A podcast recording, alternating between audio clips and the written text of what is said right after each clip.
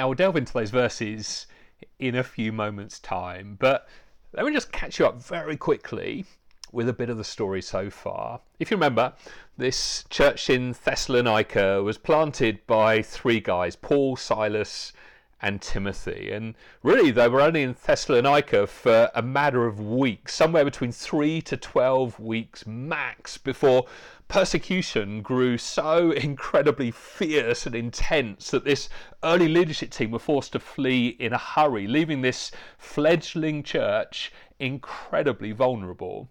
And so when Paul writes to them a year later, which is the letter that we're reading right now, we're kind of on the edge of our seats, aren't we? We're, we're thinking this church is going to be floundering.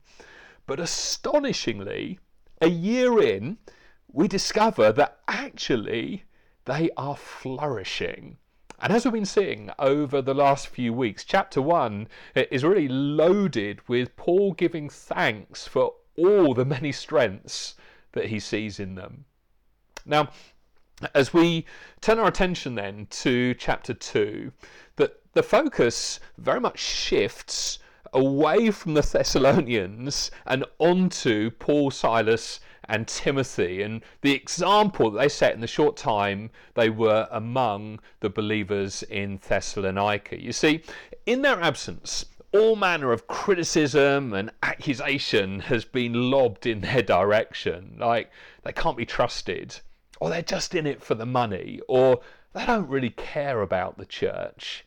So, Paul sets out to remind the Thessalonians of how he lived when he was with them. And in so doing, he gives us a really helpful model for all leadership. We get this wonderful insight here into his motives and his priorities. And really, if you are in any kind of leadership, like if you're responsible for others, if there are people who report to you perhaps, or look up to you, or follow you in some shape, size, or form, whether that's in the church, or you run your own business, or head up a team or department, uh, I don't know, maybe you're a teacher, or a parent, or simply have younger brothers or sisters. In reality, most of us have some kind of leadership and for all of us, I think there's a lot that we can learn here from Paul. Now, just so you know where we're heading, I want to highlight in the time that remains three priorities, or if you like, shifts of focus that Paul models for us in this passage. Here's the first one he encourages us to focus on people but focus most on God. Focus on people, but focus most on God. Just to be clear, really in all leadership, we must focus on people. So I'm not saying ignore them. Paul says in verse 8, we, we loved you so much that we shared with you not only God's good news, but our own lives too. And in verse 11, he says, We treated each of you as a father treats his own children. Really, the starting point for all leadership is a love and a care for people. Like, you can't just boss people around in leadership. Well, you can, but people won't follow you long term, or they might because they haven't got any other option, but they won't have much respect for you. So, there's certainly not a lack of care for people in this passage. Far from it. The, the impression we get here is that Paul, Silas, and Timothy poured out their lives for the Thessalonians in the short time they were with them. I mean, just notice in this passage how many times Paul emphasizes how the Thessalonians had first hand experience of what he's saying. Verse 1 You yourselves know, dear brothers and sisters, that our visit to you was not a failure. Verse 2 You know how badly we'd been treated at Philippi just before we came to you. Verse 5 Never once did we try to win you with flattery, as you well know. Verse 11 we were like children among you. Verse 9 Don't you remember, dear brothers and sisters, how hard we worked among you. Verse 10 You yourselves are our witnesses. Verse 11 And you know that we treated each of you as a father treats his own children. Are you getting the message? Leadership is not separate from people.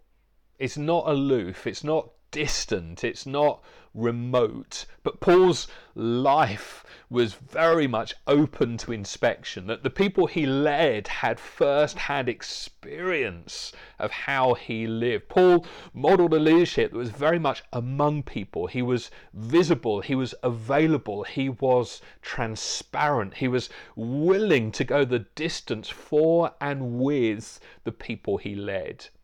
He clearly loved them. He shared his life with them. He treated them as his own children. However, in all of this, his primary focus was God. Let's take another look at these verses. Just, just notice the God centered nature of all that Paul writes here. Verse 2, he says, Yet our God gave us the courage to declare his good news to you boldly in spite of great opposition. I tell you, it's incredibly dangerous as a leader to have courage in anything else other than God. You know, I think really that's one of the great lessons of these last 12 months. As a society, so many of the things we unthinkingly put our confidence in, they've been shaken, haven't they? And as a result, so many people all around us have been left frightened and lacking confidence. Listen, your qualifications, your wisdom, your wealth, your track record, your, your own inner strength, the, the current thinking of our culture, none of it is guaranteed to give you courage when hardship, opposition, and trouble comes. But when you draw courage from God, like, I can approach Him with confidence because I stand in Christ. I, am forgiven. All condemnation is gone. I'm chosen. I'm loved. I'm accepted. I'm welcomed by Him. And if I can stand before Him with boldness, then let's face it, I can stand before anyone. Yeah, I'm weak. But he chooses the weak things and clothes them with his strength. And really, it's this whole awareness of my weakness and my fragility that makes me dependent on him. And when I'm dependent on him, then you know what? I'm unstoppable. Do you see? How drawing courage from God equips you to handle whatever trouble comes your way. So, by all means, focus on people but focus most on God. Verse 4, Paul says, For we speak as messengers approved by God to be entrusted with the good news. Our purpose is to please God, not people. He alone examines the motives of our hearts. Don't know what you think. I find this both incredibly sobering and incredibly freeing in equal measure. It's sobering because God examines our hearts. He, he knows the motives behind what we do. He, he knows all the time if it's the real thing or simply fake. There's no denying it. It's sobering, isn't it? Not a little frightening to know that God sees everything. But it's also liberating and the source of tremendous comfort. I mean, he knows everything.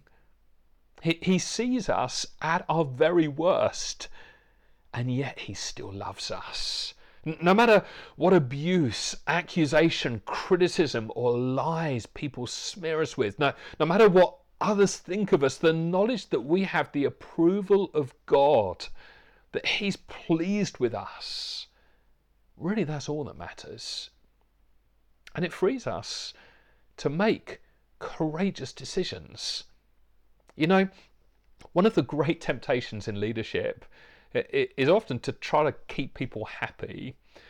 But if that is your main goal, I tell you, you are on a hiding to nothing because there are always going to be people who don't like what you're doing. What's more, if the whole time you're governed by what people think of you, more often than not, you'll be tempted to try to give them what they want rather than what they need.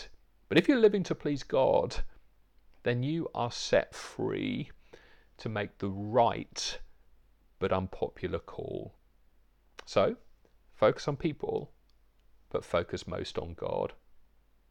Verse 6 Paul writes, As for human praise, we have never sought it from you or anyone else. It's not that what other people think doesn't count, it's just that it doesn't count anywhere near as much as what God thinks. In short, then, we must allow God to be a lot more in our gaze and our motives than people. Yeah, people matter, but God matters most. So focus on people, but focus most on God. That's the first thing. Here's the second thing focus on now, but focus most on then. Focus on now, but focus most on then. Verse 12, Paul says, We pleaded with you, encouraged you, and urged you to live your lives in a way that God would consider worthy, for he called you to share in his kingdom and glory. You know, the temptation can be to overstate living your best life now. It's like there's this constant fear, isn't there, of missing out. Which again, I suggest goes some way to explaining why this last year has taken such a toll on us. That there are so many opportunities that we've lost, aren't there? So many experiences that we've been starved of, to the point that I think even the most positive and optimistic ones of us are beginning to reach the conclusion that life right now isn't particularly great. But Paul says here that ultimately you are called to share in God's kingdom and glory. He's saying your primary calling isn't to things in this world, but to things in the next world. Don't get me wrong, it's very clear that we're to live in a way that God would consider worthy. So we are to focus on the now, but our ultimate calling is very much future. I tell you, the overwhelming weight of Scripture is for the next life. That the whole thrust is that we're to be people focused on eternity. As Ecclesiastes 3, verse 11 puts it, God has set eternity in the human heart. And here's the thing if we're clear that we have a hope beyond the grave, then that gives us a whole new motivation in the here and now. It's like that the people who understand this will live very differently. In no uncertain terms, we are to live now in light of then. Both Paul and Jesus regularly spoke, didn't they, of the new heaven and earth as a wonderful place. Paul, writing to the Romans, states that your present suffering is not worth comparing with that. So when we go through suffering and bereavement and loss and disappointment and regret, we need to keep reminding ourselves that heaven is going to be wonderful the Bible teaches that somehow in the age to come there is a full redemption of all that we've lost in this life. It's hard to imagine how, but every wrong will be righted. Somehow God will rework and redeem and restore everything. Which perhaps goes some way to explaining why Paul was able to instruct the Philippians that the life to come is far better than this life. It's far better. And so, really, it goes without saying that good leadership is shaped by eternity. it sees long term. Ultimately, it sees beyond the grave. That should be the emphasis, the bias. It's not that God doesn't have blessings for us in this life, but we are called all the time to the kingdom and glory to come. You know, it's taken a global pandemic to wake us up the reality of death. And the only answer that this culture has is a vaccine that, let's face it, simply delays the inevitable Vaccine or no vaccine, we will still all die eventually. But when we're simply living for the now, then we'll desperately do all we can to prolong our life, and we're petrified of losing it. Like next month, I turn 50. If I stay healthy, you never know, I could have another 20 or 30 years ahead of me but there is no guarantee. I could be entering my final decade. Now, if this life is all there is, I tell you, it puts tremendous pressure on to try and squeeze as much out of the time left as I possibly can. I mean, if death is the end, you've got to fit in all the pleasure now, and that is some pressure. But because death isn't the cut-off point, in fact, not just not the cut-off point, as we've seen that the Bible couldn't be clearer that after death is way better, that is completely liberating. C.S. Lewis writes in The Last Battle about moving from this world to Narnia. He writes, All of their life in this world had only been the cover and title page. Now at last they were beginning chapter one of the great story which no one on earth has read, which goes on forever and ever, in which every chapter is better than the one before. That is a great analogy of what it will be like in the life to come for those who know Jesus.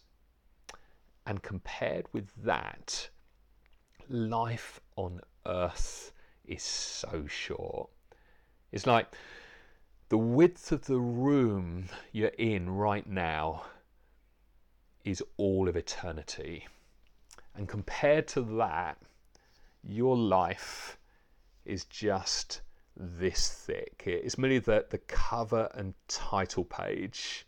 That is the width of your time on earth. And so I think we can afford to give it to Jesus because it's such a short time and we've got all of eternity to look forward to. Martin Luther famously said, There are only two days on my calendar today and that day. Which kind of feels pertinent right now, doesn't it? As we try and work out what Boris's roadmap is going to mean for us, as we count off the days, as we perhaps worry about how long it's all going to take, I think we'd do well to focus, yeah, on today, but most of all on that day. That great day when Jesus welcomes us into the place he's prepared for us. To quote C.S. Lewis once more, it's those who think most about the next life who are most fruitful for God in this life. Listen, because death is not the end, it's simply the end of the beginning, we are set free to live radical lives in the here and now. So, focus on now, but focus most on then. That's the second thing. And then thirdly, make demands, but focus most on serving. Make demands, but focus most on serving. There's this theme running throughout this whole passage of being undemanding. Verse 7, don't know if you noticed, Paul says, As apostles of Christ, we certainly had a right to make some demands of you, but instead, we were like children among you. So it's not that it's wrong to make demands, And actually, Paul will make some demands of them later on in this letter, but his posture was very much of one who serves. So, for example, he got a second job, tent making, while he was with them, so as not to be a drain on them financially. Verse 9, he says, Don't you remember, dear brothers and sisters, how hard we worked among you? Night and day we toiled to earn a living so that we would not be a burden to any of you as we preach God's good news to you. Now, just to say, let's not get this wrong, financial generosity is a big part of following Jesus. The Bible is clear that we should give and generously. And passages like 1 Timothy 5 make it crystal clear that we shouldn't muzzle the ox, that the worker very much deserves their wages. Point is that if an ox works, it should be able to eat. Implication it is appropriate for leaders who serve to be paid. But that being said, as leaders, we're certainly not in it for the money. No, we're to be content would it be more eager to serve than to gain financially? That's 1 Peter 2. In short, it's much better for people to offer than for leaders to demand. And I think things kind of get a bit out of kilter when it flips and ends up being the other way round, when the leader usurps the instruction to followers and demands that they're not muzzled and are paid their due, or when the followers usurp the leadership scriptures and demand that the leaders are content with what they've got. In summary, it is better for leaders not to make demands and for followers not to make them want to. It's interesting. But Paul wasn't emotionally demanding either. He wasn't financially demanding, he wasn't emotionally demanding either. Verse 7, he describes how we were like a mother feeding and caring for her own children. And in verse 11, he says, You know that we treated each of you as a father treats his own children. Again, the point being that mothers and fathers give more than they receive. And I think this undemanding principle is really important for us as we lead, whether it's at home, at work, in the church, really wherever. It's like well, we should make it our aim for the feel to be that as leaders, we're there more for the benefit of the people than the other way round. So there you have it. If you carry any kind of leadership, three things to prioritize. Number one, focus on people, but focus most on God. Secondly, focus on now, but focus most on then. And thirdly, by all means make demands, but focus most on serving. Now, through all of this, I suggest that Paul's appeal in verse 12 acts as a great summary. He says, We pleaded with you, encouraged you, and urged you to live your lives in a way that God would consider worthy. It's like Paul's able to point to a whole load of examples of how he lived a life worthy of God. And then he turns it round and says to the Thessalonians, and by implication to us as well, that's how you should live. Live your lives in a way that God would consider worthy. Which is challenging, isn't it? Because I guess if we're brutally honest, we'd all have to admit there is a bit of a gap between what we say we believe and how we live. But that gap should be growing smaller every single day we follow Jesus.